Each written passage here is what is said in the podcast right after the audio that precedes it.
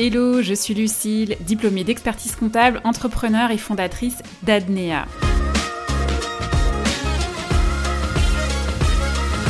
Après plus de 17 ans passés dans la profession d'expert comptable, je suis devenue formatrice et coach business pour aider les futurs entrepreneurs à monter et à piloter leur boîte. Business Tips, c'est plein de conseils si vous voulez vous lancer dans l'entrepreneuriat ou si vous y êtes déjà. Allez, c'est parti. Bonjour à toutes et à tous et bienvenue dans ce 23e épisode du podcast Business Tips. Je suis ravie de vous retrouver aujourd'hui pour vous partager mon retour d'expérience sur le changement de ma ligne édito sur Instagram. Alors si vous me suivez sur Insta, vous l'avez peut-être vu depuis quelques temps, mais en fait mon feed ne ressemble plus du tout à ce qu'il était au départ. Je suis passée de couleurs euh, dynamiques à quelque chose de beaucoup plus sobre, en l'occurrence euh, du gris, que je ponctue avec une écriture un petit peu plus colorée. Fini aussi les petits stickers euh, qui pouvaient accessoiriser mes posts. Alors pourquoi j'ai fait tout ça? C'est très très simple. J'ai fait le bilan de mes six premiers mois d'activité de 2023 et ma communication ne me plaisait plus du tout. Mais alors vraiment plus du tout. En fait, je m'y retrouvais plus et ça commençait tout doucement à devenir une plaie de faire des posts sur Insta, d'être présente sur ce réseau. Sauf que le problème, c'est qu'Insta, c'est mon principal canal d'acquisition client et donc je peux vraiment pas m'en passer. Du coup, j'ai pris du recul et j'ai fait un constat en tant que consommatrice de contenu. En fait, j'en ai marre de voir euh, des posts bateaux sur Instagram avec euh, tous ces carousels, genre 3 euh, méthodes pour ci, 3 astuces pour ça. Franchement, à la longue, on en voit partout et ça devient vraiment chiant. En plus, il n'y a aucune créativité, plus aucune différenciation et donc pour moi, plus aucun plaisir à créer. Et si ça ne me plaît pas de consommer ce genre de contenu, je vois pas pourquoi je m'en forcer en fait à en faire finalement. Ok, si ça plaît à mon audience, ça c'est une chose, mais sur le long terme, en fait, c'est pas tenable. Tout simplement parce que ça va tellement me saouler que mon audience finira par le ressentir. Donc, bah, le contenu, il faut qu'il change. Et la façon de faire mes stories aussi, il, faut qu'elle change. Donc à la fin, je vais finir par saouler en fait mon audience parce que j'aurai plus aucun plaisir à créer.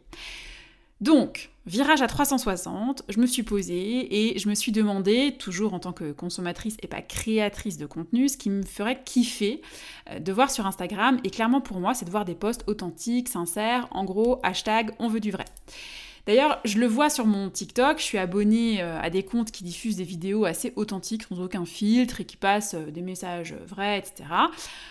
voilà, c'est vraiment plus plaisant en fait à consommer comme type de contenu. Du coup, pour des posts authentiques et pas de l'éducatif euh, chiant à crever parce que bah, vu déjà partout et sous toutes les formes et euh, bah, du coup je pars sur du personal branding à 200% et sur des trucs peut-être un petit peu plus trash, euh, c'est-à-dire des choses où je suis un petit peu plus cash. Alors, dans un premier temps, bah, je raconte un peu mon histoire, je raconte mes expériences perso, je raconte ma vie pro, comment j'ai implémenté telle ou telle chose, comment telle ou telle expérience a porté ses fruits sur mon business, etc je me vois pas du tout comme une influenceuse, mais alors vraiment pas du tout, et c'est pas du tout mon objectif en fait, mais plutôt comme quelqu'un qui inspire de par mon expérience et mon expertise. Donc, boum, virage 360 sur mon compte Insta, le 8 juin, je publie mon premier post qui me ressemble enfin, et c'est le post sur lequel en fait j'ai deux visages. Le premier où je suis pas maquillée du tout, pas coiffée, rien, complètement naturel, mais aussi complètement euh, bah, éclaté par de mauvaises émotions que je suis en train de vivre, et le deuxième visage où euh, je suis maquillée, coiffée, souriante, euh, voilà, pimpée euh, à mort parce que euh, boostée à la joie et à l'adrénaline de mon projet de business à l'époque. Et là, clairement, les stats, elles sont au rendez-vous. J'ai plus de 21 000 impressions du post sur Insta une centaine d'interactions, 45 abonnés supplémentaires qui arrivent et plein de messages privés pour me dire que le post est génial, qu'il est inspirant, etc. Je vous en prends un au hasard. Merci Lucille pour ce post. C'est avec des personnes comme toi que je parviendrai à de bons résultats. Encore merci. Alors oui, c'est pas dinguissime non plus en termes de stats, mais quand tu fais des posts qui habituellement ne te ramènent pas grand chose en abonnés, genre un ou deux maximum, hein, c'est à peu près la moyenne, et là, tu t'en prends 45 d'un coup avec euh, tout le reste des statistiques qui vont avec, clairement, bah ouais, tu peux que valider la direction que tu prends quoi. En plus, dans mon marché, je suis une des seules à faire ça, donc pour le moment en tout cas. Euh, donc du coup, je laisse aux autres le plaisir de faire du post éducatif informatif en carrousel et moi je prends la tangente du personal branding aussi avec des couleurs qui me ressemblent, une façon de faire qui me ressemble. Mais clairement, quand je reçois ce genre de message privé dans lequel on me remercie d'être simplement moi-même, mais là franchement c'est la kiffance totale quoi.